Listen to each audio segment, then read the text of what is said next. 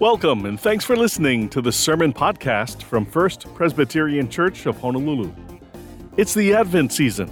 The anticipation mounts as we look forward to celebrating the birth of Jesus.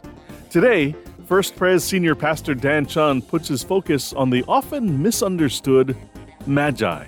It's the third week of Advent, a season when we focus on the birth of Jesus Christ. Our passage for today is found in the second chapter of Matthew 2. So pull out your Bible if you want to do some underlining or writing in the margins, as I normally do when I hear someone preach, or if you want to be techie, pull out your phone or tablets for note taking later. But for now, you can also read this on the screen. So, the Gospel of Matthew, chapter 2, verse 1. After Jesus was born in Bethlehem, in Judea, during the time of King Herod, Magi from the east came to Jerusalem and asked, Where is the one who has been born King of the Jews? We saw his star when it rose and have come to worship him. When King Herod heard this, he was disturbed, and all Jerusalem with him. When he had called together all the people's chief priests and teachers of the law, he asked them where the Messiah was to be born. In Bethlehem, in Judea, they replied, for this is what the prophet has written. But you, Bethlehem, in the land of Judah, are by no means least among the rulers of Judah, for out of you will come a ruler who will shepherd my people Israel. Then Herod called the Magi secretly and found out from them the exact time the star had appeared. He sent them to Bethlehem and said, Go and make a careful search for the child. As soon as you find him, report to me so that I too may go and worship him.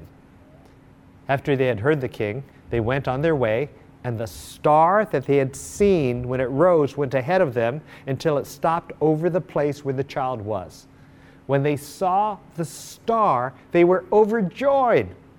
On coming to the house, they saw the child with his mother Mary, and they bowed down and worshiped him. Then they opened their treasures and presented him with gifts of gold, frankincense, and myrrh. And having been warned in a dream not to go back to Herod, they returned to their country by another route. When they had gone, an angel of the Lord appeared to Joseph in a dream. Get up, he said, take the child and his mother and escape to Egypt. Stay there until I tell you, for Herod is going to search for the child to kill him. This is the word of the Lord. Thanks be to God. I want to talk about the wise men in the story. When it comes to the real Christmas story, we need to erase from our brains the hallmark cards and presentations of the gospel that told us two erroneous so called facts of the Nativity story. The first one is that there were not three wise men. The Bible never says how many there were. Over the centuries, people assumed there were three kings because three gifts were brought gold, frankincense, and myrrh. We don't know if one person bought all three. There could have been a Black Friday sale, and one guy clean, cleared up, cleaned up and undiscounted gold, frankincense, and myrrh. Such a deal. Now, there's at least more than one. But in the earliest of times, according to the scholar William Barclay, tradition said there were 12 wise men in the Christmas story. And then later, legends made them kings. And then later, legends gave them names Caspar, also known as Jaspar or Gaspar, and Melchior and Balthazar, even attributing who gave what gifts. So sorry to burst your bubble. We don't know how many. So instead of singing, We three kings of Orient are, we should just make it more general. We should just sing, We the kings of Orient are. Second, they were not kings, they were called magi. Now, who were the Magi? And what does that word mean? Actually, Magi is not an easy word to translate. Greek historian Herodotus says they were probably from a tribe in a country we today called Iran. Uh, but back then was known as Media or Medea. The people were called the Medes. They were part of the Persian Empire. The Magi were skilled in medicine, philosophy, and natural science It says they were soothsayers, meaning they were sayers of sooth. I'm kidding. All I want for Christmas are my two front sooths. I'm, I'm kidding. Kids, soothsayers meant they were truth sayers, sayers of truth, interpreters of dreams, astrologers. But clearly, from this episode in the Bible, we know that the Magi played an incredibly important role. They were the ones who found the Messiah. They were the ones who read the stars and figured it out. They were the ones who risked a long journey uh, with the faith that a Savior was coming. They were the ones who protected baby Jesus and Joseph and Mary so that they would not be killed by the evil King Herod, who was super paranoid of anyone who would threaten his power. The third erroneous narrative about the wise men is that the, the wise men never showed up at the innkeeper's barn where Joseph and Mary saw the birth of their child. In verse 11, right? It says, The Magi came not to a barn or a stable or a manger, they came to a house. Check it out. When I discovered this in seminary, I was crushed. All those pictures on cards and in movies and ancient paintings of three kings in a stable with Jesus, all wrong. But some scholars say, well, maybe the barn was in a cave in the rear of a house, so Jesus was born in a stable, and then out of compassion, uh, they were somehow allowed to go into a house nearby. And then later the Magi came. But scholars can't figure out if the Magi arrived soon after the birth or as much as two months later. You know, with no Apple Watch, arriving a month later could be seen as on time back then. So, after this historical context, let me get to the point of the sermon. And here it is. We all need wise men and wise women in our lives. The more, the better. Three, twelve, one, whatever. For us to believe that we don't need mentors or people who can speak into our lives means life is going to be harder than it has to be. So listen to these scriptures as to why we need wisdom and how we can get it. Proverbs 1 5 says, Let the wise listen and add to their learning, and let the discerning get guidance. Proverbs 3 7. Don't be wise in your own eyes. Fear the Lord and shun evil. Proverbs 9 9. Instruct the wise, and they will be wiser still. Teach the righteous, and they will add to their learning. So the point is wise people listen and are instructed by wise people, and it adds to their life, makes it more better. If you think you can be wise on your own, you are unwise. I need wise people in my life, not only for the long haul, but at times for a short, specific shot in the arm. We shouldn't be afraid to ask for help.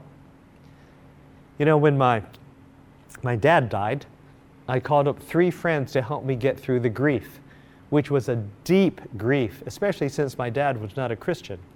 I needed help. I reached out. One was Dallas Willard.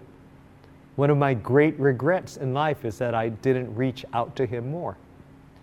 Today, I have a spiritual director, one who I can call now and then to help me see what God is doing in my life. Where is God active? What is He trying to say to us as I, I lead the church? And you might think, Dan, you're the senior pastor. You're supposed to know God's will immediately and instinctively. Wish that were true. There is so much static and challenge and crazy change in life. It's hard at times. And you and I have to be humble enough to know we're not as smart or as strong or as wise as, as we may think we are. We all need help. And by the way, my spiritual director's birthday is December 25. Can't get better than that. He's got to be brilliant. I believe we all need wise men or wise women in our lives to help us navigate life. No one is an island. We must be humble enough to seek and accept them. As we often say in our staff, more eyes, clearer vision. That's the best way to make important decisions and generally to live life. Get more eyes on the big decisions in your life and in your business. So, here's what this Bible passage can tell us about wise men or women that we need in our, in our lives. Wise women and wise men, number one, they may not look like how we think they would. Number two, they may at first seem weaker than we. And number three, they can save our lives. So, first, wise people may not look how we think they would. If I were a first century Jewish person thinking who would give us a direction, some prophetic word of who and where and when the Messiah might come, I would have guessed it would be likely a Jew, since I would be thinking this is a Jewish Messiah to save Jewish people. Maybe it's a Jewish religious leader, maybe even a Pharisee or a Sadducee, maybe a long shot, uh, maybe it's some good person from Herod's palace. But no way, no way would I think it would be a Gentile, a pagan, an astrologer, some person who's a Persian, some soothsayer who might not even sooth well and might not even believe in the Jewish God Jehovah. No way would it be some stargazer who's not even looking for the Big Dipper. But if you thought that, you would be wrong on all accounts. Now, I'm not saying go to your local astrologer or bring out a Ouija board. You know, no, both would not be good. And actually, according to the Bible, that's like sinful. There are spiritual reasons for that, but that's a different sermon. Way more better would be to seek a wise, Christ centered person to help you. And that person may not look like how you would have thought. Might be a lot younger, might be a lot older, might be of a different culture, might be like my spiritual director who is 82 years old. He's kind of like my Gandalf or Merlin to King Arthur. He lives in Southern California. I met him in Honolulu. He's a Jesuit priest who has taught people how to be spiritual directors. And you might think, what? A Catholic? A Jesuit? You should have a Protestant, Dan. As I said, wise men or women come in many shapes and forms. They might be quite different than you, or in another state or country, a different culture. I would say, as long as they are a follower of the Messiah, as the wise men in the Bible were desperate to follow the star to find the Messiah, so they might be a good mentor to you. By the way, I love what Tim Shaw has taught me. He says he never says that he is a mentor to anyone. If someday a person calls Tim his or her mentor, then he will acknowledge he's a mentor to that person. But he's not so bold or presumptive as to say, I am your mentor, or that I, Tim Shaw, mentor so and so. It has to come from the one being mentored to say who the mentor is. And truly, in any mentoring relationship, it's often both ways. Um, I started a small group of young pastors, and truly, they teach me a lot. I would never say, I am their mentor. Besides, they don't always listen to me anyway. Okay, second point. Wise men, or wise women and wise men, they may at first seem weaker than we. Sometimes we may think a wise person in our lives are those who seem like they don't have as many problems as you. They seem to have it all together. They're stronger. But sometimes that is not as helpful as the one who doesn't have it all together.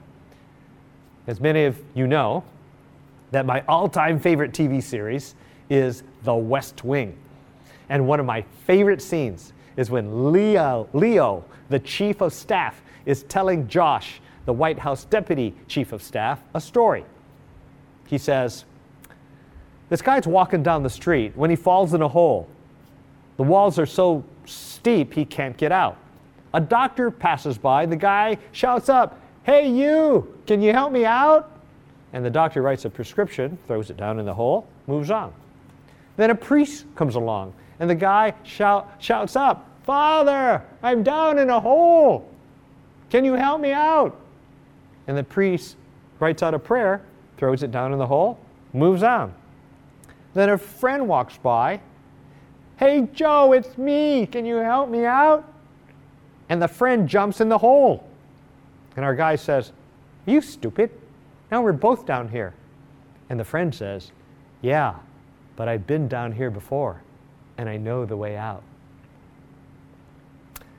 Sometimes our best mentors are those who have suffered as we have. They're far from perfect and they know the way out. That's why Alcoholics Anonymous can work if we let it.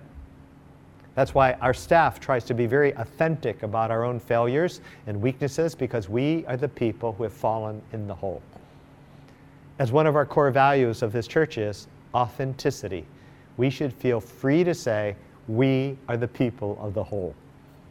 We know what it's like to fall into a dark place and feel alone. Third point wise women and wise men, they can save lives. Wise women can be wonder women, wise men can be supermen. You know, we heard from Terry George earlier how a friend, a wise woman, gave him a different perspective on suffering in the world, and it transformed his thinking and fueled a faith and a passion to help people all over Hawaii. He is doing good and he's fighting evil. Remember, in today's Bible story, the wise men are wise enough to know that evil King Herod is not playing with a full deck of cards. He's one taco short of a 10 pack. He is evil. And because they are spiritual, they are open to prophetic dreams. And in a dream from God, they were told, Don't go back to Herod. Don't betray baby Jesus. Wise people help us know how to escape evil and how not to betray Jesus. Wise people understand the supernatural ways of God. Wise people help us do good and help others. Wise people point us to Jesus Christ, the Son of God, who came to this earth, the wisest of all human beings to save us. It is Christ that would really give us hope and life. It is this Jesus that the Christmas star shone its light on, on Bethlehem nights to lead the wise men. And if you know anything about astronomy and light years, think about this. The light from that Christmas star had to be beaming thousands of light years prior to land on and to be seen on that specific Christmas night by the wise men. God made it all happen according to his design and providence. God formed a star and sent it light, light since its light thousands of years prior to make it be seen on earth right on those nights for the wise men to see. You know, we can try to do good without God, but if we try to do good with the Almighty God, we are even more empowered. And if we feel life is not good, no, God is there trying to talk to you, but sometimes we never like listen. Jesus can be better seen to be in your presence if we have wise people around us to point to the North Star of faith in Him. I want to close with one of my favorite movies made in 1941. I'm not going to show it to you, but tell you about it. It's called Meet John Doe, starring Gary Cooper and Barbara Stanwyck you young people need to know that these two actors were kind of the Tom Cruise and Nicole Kidman of the times, super famous and popular. So famous is this film that the American Film Institute in 2006 ranked it number 49 of the best films in the last 100 years. It's a great list, which I believe in because the American Film Institute chose as its number one movie, my favorite movie, It's a Wonderful Life, that great Christmas story. Star Wars, by the way, came in at number 39. The Meet John Doe, the movie Meet John Doe, is basically about a newspaper columnist, played by Barbara Stanwyck, who made up a story about how a common man, whom she called John Doe, wrote a letter that said, in response to the city's economic stress and slimy politics, he would jump off the top of, of City Hall as a protest. And that letter, printed in the newspaper, caused such a ruckus from the newspaper readers who wanted to help him that the newspaper decided that they had to find a homeless guy, played by Gary Cooper, to be this fictitious John Doe who would go around to tell people to be good and, and, and do good, to combat the evil in the world, and to not give up. Suddenly, thousands of people would show up to hear him speak. And in one of his speeches, where he is telling them to show more love, he says this I know a lot of you are saying to yourselves, He's asking for a miracle to happen. He's expecting people to change all of a sudden. Well, you're wrong. It's no miracle. It's no miracle because I see it happen once every year, and so do you. at Christmas time. There's something swell about the spirit of Christmas to see what it does to people, all kinds of people. Now, why can't that spirit, that same warm Christmas spirit, last the whole year round? Gosh, if it ever, if it ever did, if each and every John Doe would make that spirit last 365 days out of the year, we'd develop such a strength, we'd create such a tidal wave of goodwill that no human force could stand against it. Yes, sir, my friends, the meek can only inherit the earth when the John Does start loving their neighbors. You'd better start right now. Don't wait till the game is called on account of darkness. Wake up, John Doe. You're the hope of the world. Well, he could see it was making a difference. It starts a, a huge grassroots movement with the simple slogan of be a better neighbor. But then he discovers that the newspaper publisher is using him and secretly channeling his popularity into the publisher's desire for a national political campaign. And John Doe is so mad at this that he says he will, he will expose the plot at a rally, but on the night of the rally, the publisher speaks first and he falsely accuses John Doe and says that he's a fake and that and the publisher claims he was he was deceived by this trickery. And so despondent is John Doe, so betrayed. He knows that now he has let down all these people he told to be honest and good, that he then decides that he will actually, on Christmas Eve, jump from the roof of City Hall. And so on that cold, dark Christmas Eve night, he goes up on a high tower with a viewing deck. And in that climactic closing scene, the wind is blowing and swirling snow all around him. It's freezing. He goes up to the railing when suddenly that reporter, played by Barbara Stanwyck, who's now fallen in love with him, races out of the darkness and grabs him and says this Please don't give up. We'll start all over again, just you and I. It isn't too late. The John Doe movement isn't dead yet. We can start clean now, just you and I. It'll grow, John. It'll grow big because it'll be honest this time. Oh, John, if it's worth dying for, it's worth living for. Oh, please, John. You want to be honest, don't you? Well, you don't have to die to keep the John Doe ideal alive. Someone already died for that once, the first John Doe, and he's kept that ideal alive for nearly 2,000 years. It was he who kept it alive in them, and he'll go on keeping it alive forever and always for every John Doe movement. These men kill, a new one will be born. And that's why those city bells are ringing, John. They're calling to us not to give up, but to keep on fighting, to keep on pitching, don't you see? This is no time to give up. And so I say to you today don't give up. Maybe you're feeling down.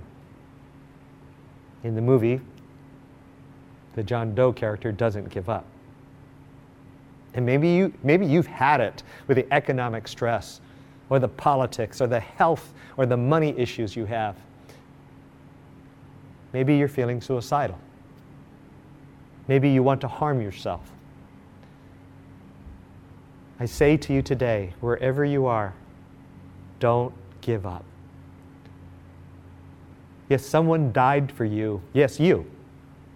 2,000 years ago, Jesus Christ, who came on Christmas Day. And if there's evil in the world, God didn't bring it. But He's asking you and me, like Terry George earlier, and all of the John Does, to fight the good fight. For God came to you on a Bethlehem night to tell you not to give up. For as the shepherds heard on that famous, glorious night from an angel, do not be afraid, for I bring you good news of great joy that will be for all the people. For unto you, yes, you, is born this day in Bethlehem, in the city of David, a Savior who is the Messiah, the Lord. Amen. So let's pray. Please join me. Lord, I know um, people are listening to this all over Hawaii, on the mainland, and around the world. And I pray in your timing, with the Holy Spirit, you're reaching out to them wherever they may be. And in your timing, you're telling people to not give up. This has been a really hard season, not only in America, but around the world. So many things have changed, so many things are pressuring us, so many things are hard.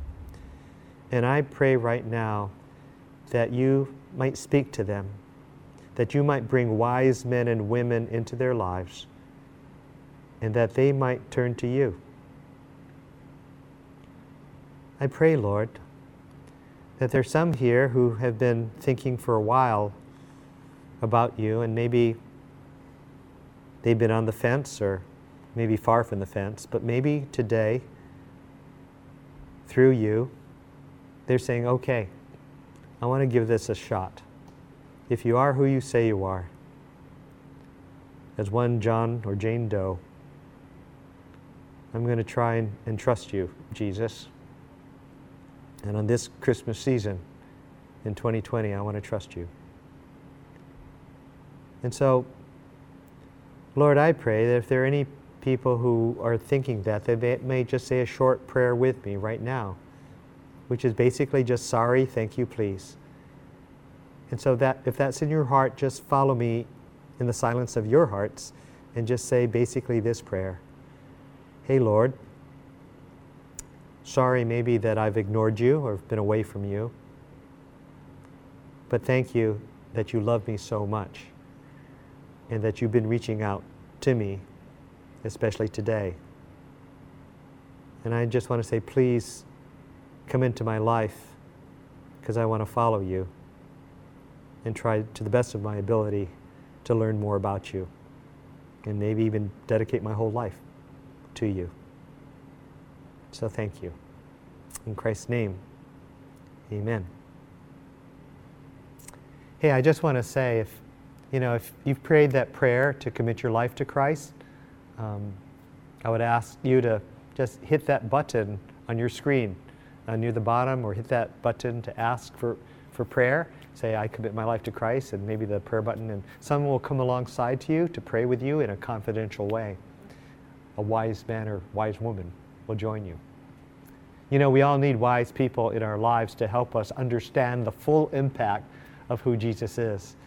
And as Corey Oliveros sings a song, we realize that even Mary needed someone like an angel and wise people later to help her understand the full impact of who Jesus was and what he would do and did do.